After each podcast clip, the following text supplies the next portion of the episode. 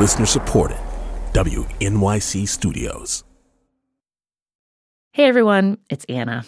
Before we get to today's special episode all about student loan debt, I want to say thanks to everyone who has donated to our membership campaign since we announced it last week. We are really grateful to all of you who have decided to chip in right now and help keep our show going. We are trying to get to 200 new sustaining members by May 6th, and we know we can get to that finish line. Our most popular giving level is $8 a month.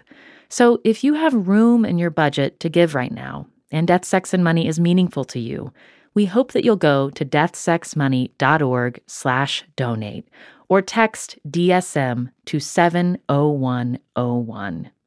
Thank you so much.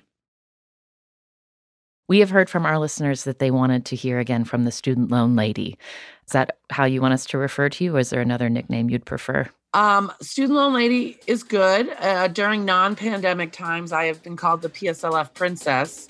um, hey everyone, it's Anna Sale talking today with Betsy Mayotte, aka the student loan lady, aka public service loan forgiveness princess, student loan woman.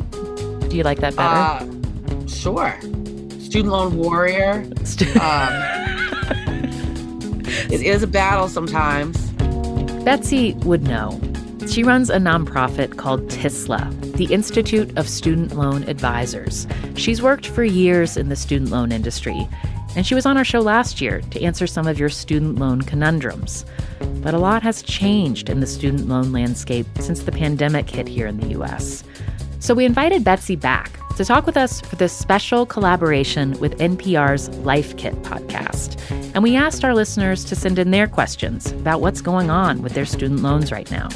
I have a lot of anxiety about my student loans. Um, so I just wanted to clarify Should I continue making payments as normal? Will the interest that remains on my loans be capitalized and be added to my current principal? And where are the details on that? Basically, my question is Is it true that we really don't have to make any payments. Is that right? Mustn't there be some confusing and difficult red tape? We just want to make absolutely certain that we understand correctly.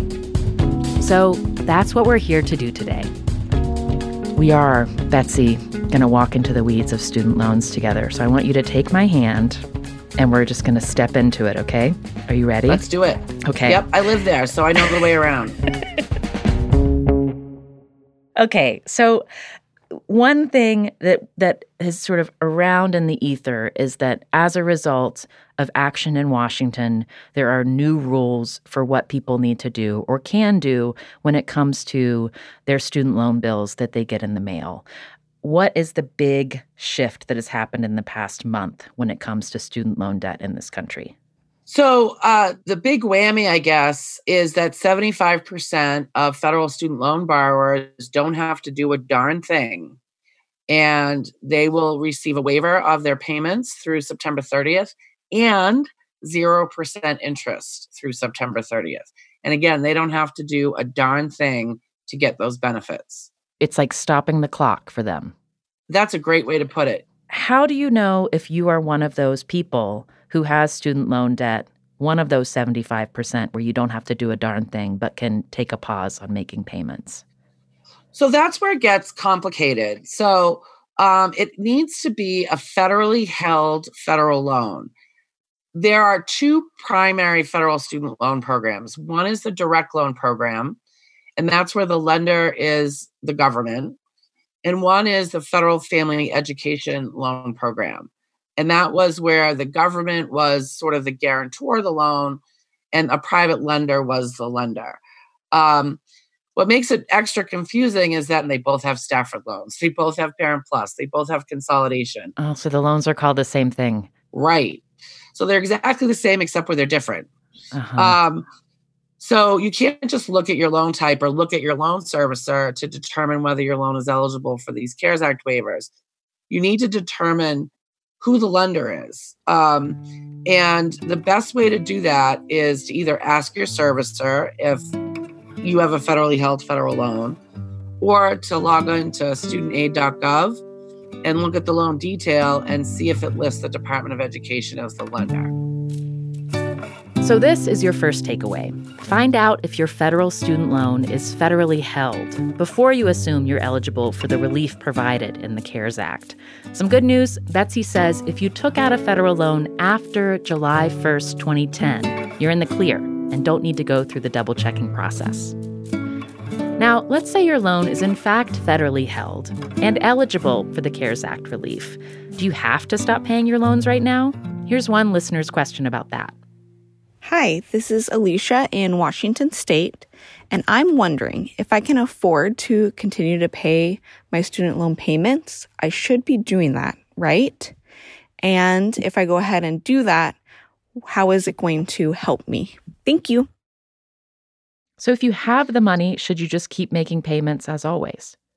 The the short answer is probably. The only caution I would make is to make sure you know we don't know what the long-term economic impact of this pandemic is going to be um, so i would make sure that your emergency fund is in really good shape that you have a very robust emergency fund and you know if you have any other higher interest debts out there you may want to take a look at those but otherwise absolutely i mean this is practically free money.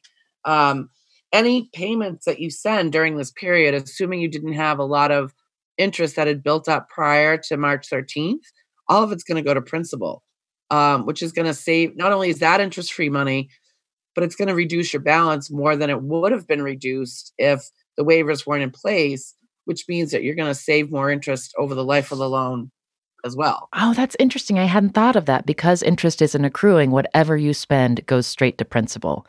Um, so you're you can chip away at that if you have the money to do it. What if you're in the opposite position? Say you made your student loan payment in March and then the world changed and you realize, oh God, I wish I could have that student loan payment back. And actually, it's one that I didn't have to pay. Can you get that money back? The payment was made after March 13th. Uh, you can call and request that payment be refunded to you, assuming that your loans are eligible for the waiver. Okay, so if you're eligible for CARES Act relief, but you want to pay down your principal balance on your loan, now might be a good time to keep paying your monthly bill. But listen up, all you public service loan forgiveness people out there. That advice does not apply to you. There's no benefit to paying. You're stealing from yourself. Just a quick refresher the Public Service Loan Forgiveness Program allows borrowers working in qualified public service jobs to have their loans forgiven by the government after 10 years if they make 120 on time payments. And there's been a lot of anxiety and controversy about this program, as the kinks in the system are not entirely worked out, and a lot of people have struggled to get their loans forgiven. So, understandably, we got a lot of questions from people in the program about how the CARES Act would impact them, like this one from Kevin. I'm a physician assistant in New York City pursuing the public service loan forgiveness. I recently received an email from Fed Loan Servicing stating that I will have my payments postponed or placed on administrative forbearance, but that these months will still count as qualifying payments for the public service loan forgiveness. Can this truly be the case? Thanks in advance. So, is that true? Can you skip these months of payment and they will still count towards those 10 years of on time payments? Let me take my student loan lady scarf off and put my PSLF princess crown on. um, and I know this sounds too, I have seen so much anxiety over this because it sounds too good to be true, but it is absolutely 100% true that under the CARES Act, um, you do not have to make any payments on your eligible direct loans.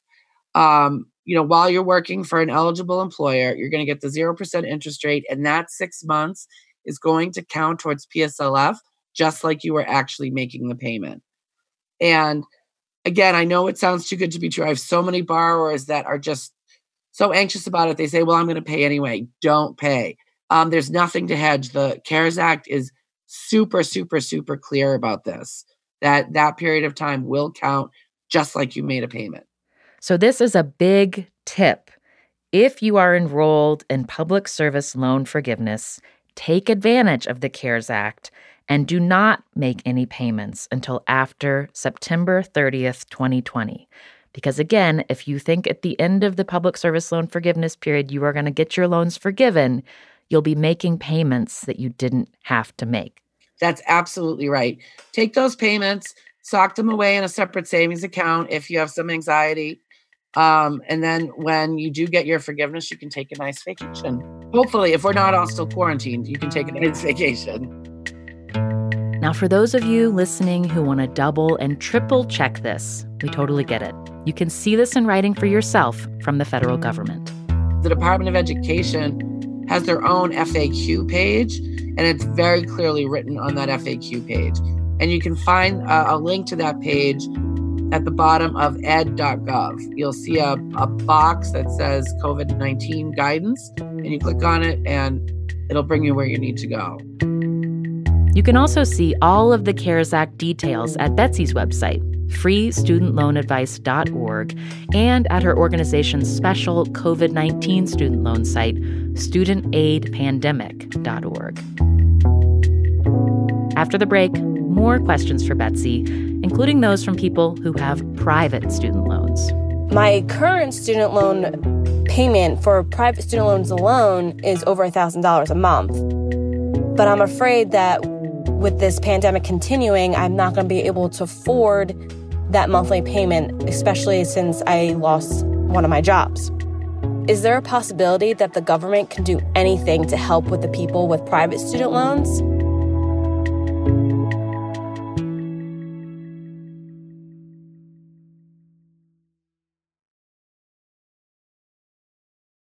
This is Death, Sex, and Money from WNYC and NPR's Life Kit in a special pandemic student loan collaboration.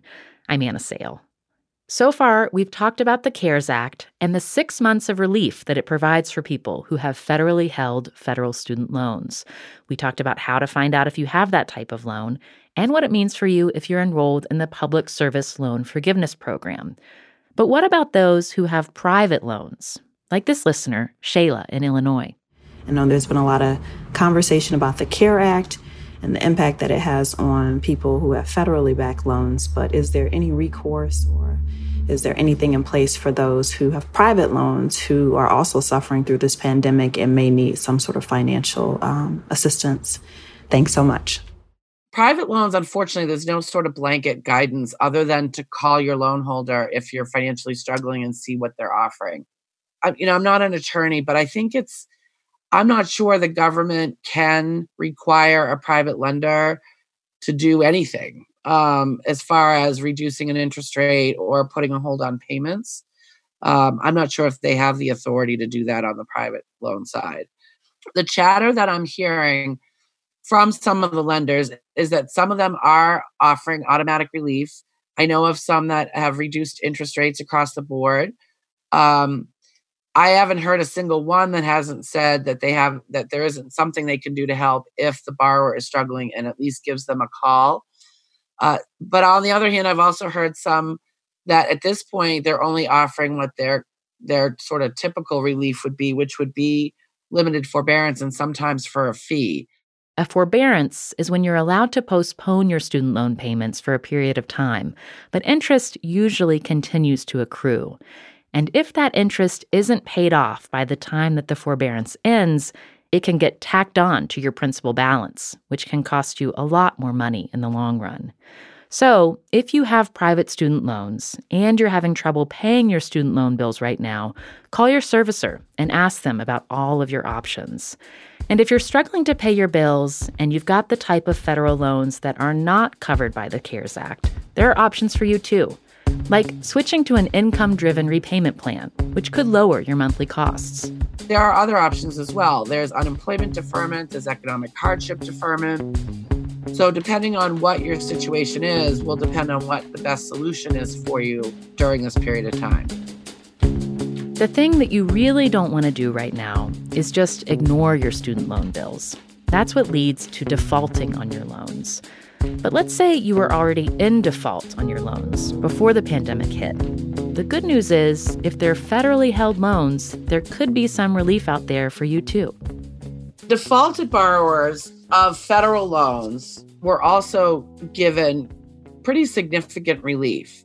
Huh. If you have federally held defaulted loans, there will be no collections for the time being, likely through September 30th.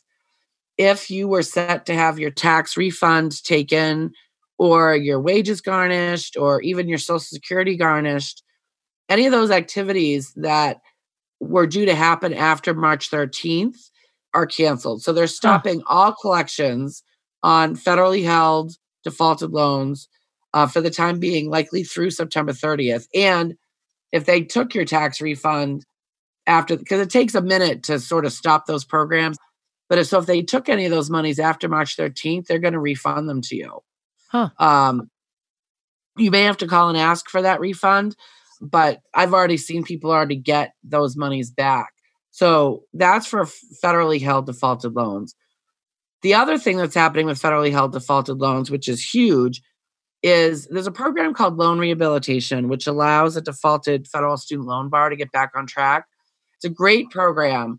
Um, normally, you have to make nine consecutive on time payments to get loan rehab.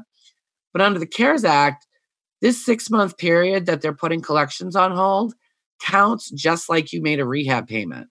So, just like it's very similar to what they're doing with public service loan forgiveness. So, instead of having, if you were already in a loan rehab program, let's say you were three months in when the CARES Act waivers kicked in, you don't have to make another payment and your loan will be considered rehabilitated, assuming you sent the rehab agreement back in. I have never seen them do anything like this before. This is a gift uh, to those borrowers in that situation. So, if you are already in a loan rehabilitation program, this is great news for you. And if you're thinking about getting into that program, Betsy says as of right now, it's looking like this CARES Act policy would apply to you too. As of today, they haven't said anything different, but it's possible that they could say that you had to have already been in a loan rehabilitation program for those payments to count. Um, so, you know, if you're listening to this two months from now, uh, it's it's probably a good idea to double check either our website or the Department of Ed's website to make sure they haven't added that caveat. How do I go about getting into loan rehabilitation? What do I do? Call whomever is the collection agency that's in charge of your loan. And if you're not sure who that is, you can log on to studentaid.gov and it will show you who the collection agency is. You might have noticed through this entire conversation that borrowers who have these federally held federal student loans are getting the most support right now. And for people who haven't yet taken out loans but are heading to school soon, Betsy has one more word of advice for you. There might be a stronger temptation to take a private loan versus a federal loan because the interest rates are currently so low. I stand by the advice that I always give is that in general, you should try to stay away from private loans um, mainly because private loans don't have the options for relief that federal loans. I mean, we're, we're seeing that right now during the pandemic. The private loans aren't eligible for the 0% interest rate or the six month pay, payment waiver, and federal loans are. And that applies even when we're not in a pandemic. So even though you might see really low private loan interest rates, I would think long and hard before taking those over a federal loan. And it's not the only reason. There's public service loan forgiveness, there's income driven repayment plans, there's deferments. Those are all things that the vast majority of private loans don't offer. So even in the good times, it's it's good to know that those sort of lifeboats are available. Betsy, I have one final question from a listener for you, and it is a big question. We've been talking about a lot of the details about different student loan programs, private versus federal, federally held versus non federally held. But this is a big structural question about student loan debt. Hi, my name is Michelle Washington, and I have a question I'd like to propose. I've got graduate student loan debts. At any point, will the government consider canceling student loan debt? Thank you. Do you see a world in which student loan debt will go away? Is that is that something that's being contemplated in Washington? Is it something borrowers should be thinking about? Well, that's a, it's it's a very complicated question. Um, let's take this in steps. Let's talk about the pandemic first, because there were some proposals being batted around about not forgiving all student loan debt, but forgiving ten thousand dollars for every student loan borrower, and obviously that didn't make it into the CARES Act. Um, I don't see student loan forgiveness making it into any future stimulus bill either, and the answer is the reason for that is because there's a finite pool of money here and there's other things other than student loan debt that we need to spend it on. So, you know, I think if Congress is trying to budget this pool of money that we have, they also have to worry about unemployment. They have to worry about increased costs to um, social services and welfare benefits. Uh, they have to worry about healthcare costs. Um, you know, the small businesses and the large business and the, the large um, industries that are going to struggle because of this. And you know, I think that if they have a choice between forgiving ten thousand dollars for every borrower, when not every borrower is economically struggling, and using that money to pay for some of those other things, I think that's what they're going to do. So, anybody, you know, I'm not trying to, you know, make it a rainy day for every anybody, but I think if you were counting on forgiveness as a result of the pandemic, I wouldn't. Now let's talk about the long term. We saw a lot of really interesting proposals as a result of the presidential campaigns. Um, Senator Warren had a really robust uh, uh, proposal that included a significant portion of student loan forgiveness. Um, Senator uh, Bernie Sanders had one as well, and now um, Biden has come out with his own sort of student loan plan. The problem, you know, the thing that people need to remember is that student loans are not the problem, although it might not feel like that. Student loans are the symptom. The problem is the cost of higher education. So you can't have a proposal that just blanketly wipes out 1.4 trillion in federal student aid and not have a solution to make sure that that aid the very next day doesn't start creeping back up again. Um, so that was one of the things about Warren's proposal um, that didn't get as much press because it wasn't as sexy. But one of the things that Warren's proposal did is it also so, tried to solve the problem of the cost of higher education to make sure that once we did wipe away a chunk of student debt that we made sure that it wasn't it didn't sort of creep up again so I think going forward, the chances of of blanket student loan forgiveness, are, I wouldn't count on it at all. I would not plan my life around blanket student loan forgiveness by any means, because uh, it's an expensive proposal. But I do think that we might see some changes to ameliorate that issue.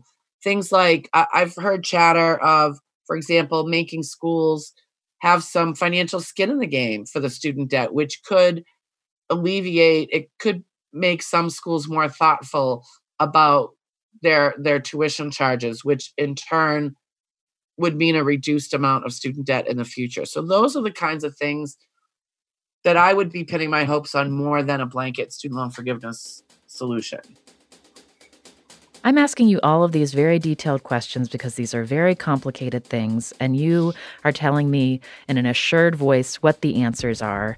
Are there people out there who are giving bad advice, unscrupulous advice, scamming people right now when it comes to what they need to be doing with their student loans? Oh, yes. Um, and it burns my buttons. Are you seeing an uptick um, in scams? Is this uh, more than usual?